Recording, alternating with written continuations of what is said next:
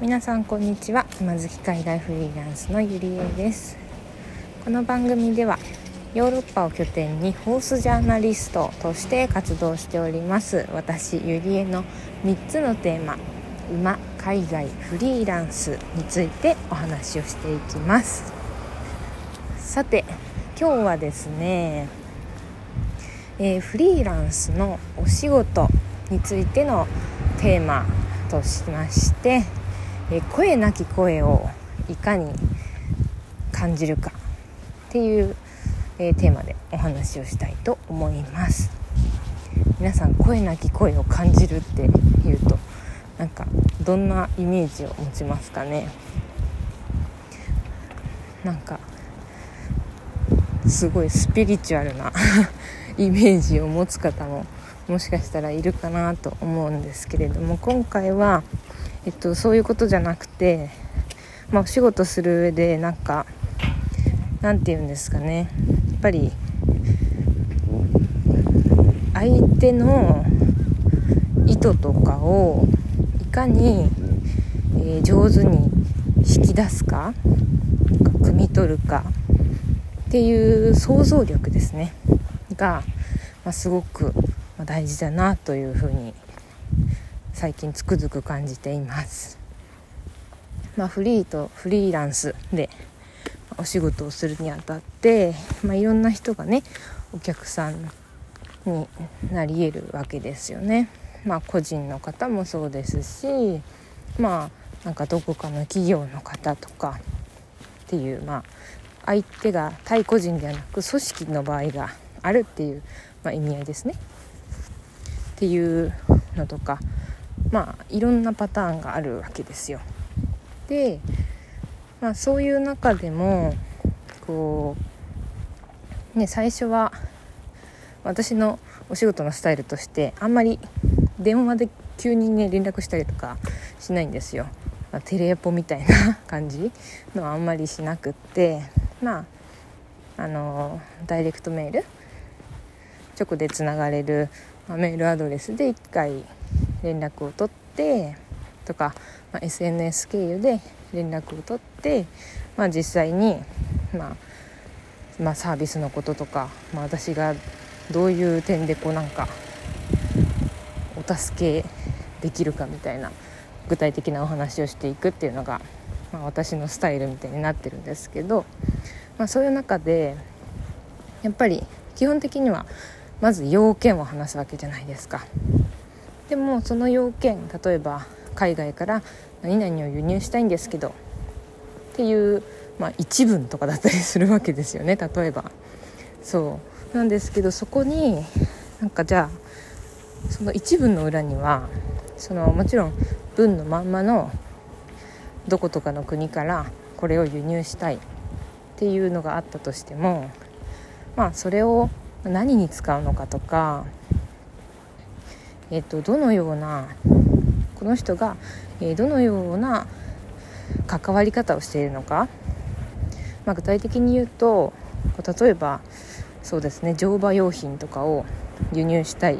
ていうのにしてもそのやっぱりこだわりとかあるわけじゃないですか商品によって。それは例えば、えー、とそれが例えばねその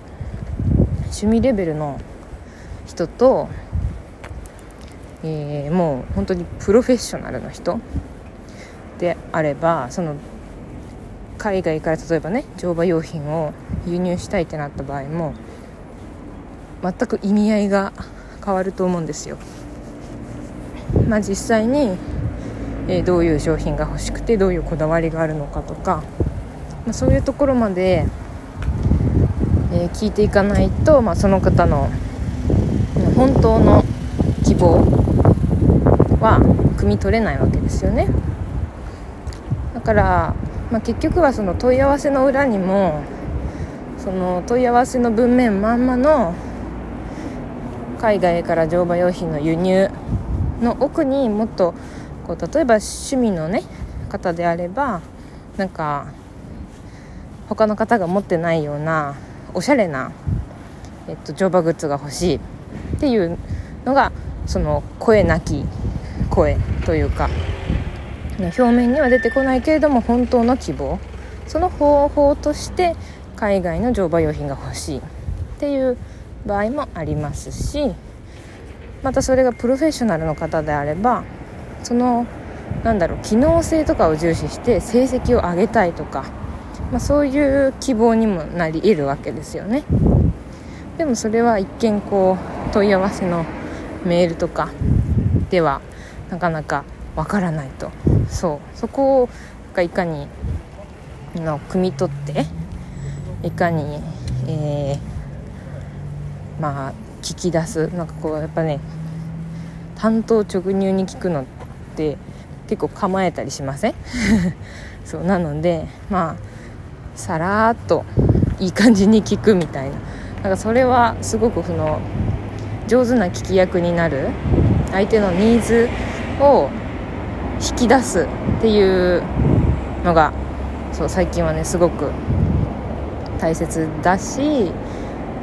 まあ継続してお仕事をしたいとかなるとやっぱりそこをもっとえっと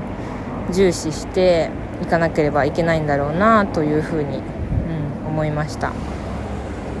はい。皆さんはなんか声なき声を感じ取るってどんなイメージで聞いたかわからないですけれども。うん本当に。ね皆さんこう多分ね個人でもあると思うんですよ。こうしたいなとか思うけどじゃあ実際にそれって何でしたいんだろうとか意外と考える機会ないのでそのそうご本人もあまりこうああそれはそうですね。みたいな。そうなんか思い出して考えてみてパッと出てくるみたいなね。そうだから意外とそれはご本人も分かっていないとかこう明確に言葉に出す重要性を分かっていないというか。うん、まあ、でも多分こうより良いお仕事とか取引とかをするためにはその最終目標をお互いにね共有した方がより良いものになっていくなっていうのを、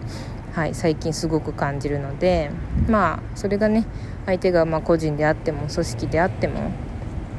最近はその相手からのまあご要望希望以上にそれを通じてこうどうなりたいんですかとかどういうことを目指してこの、えー、私への依頼につながったんですかみたいなことを聞くようにはしています。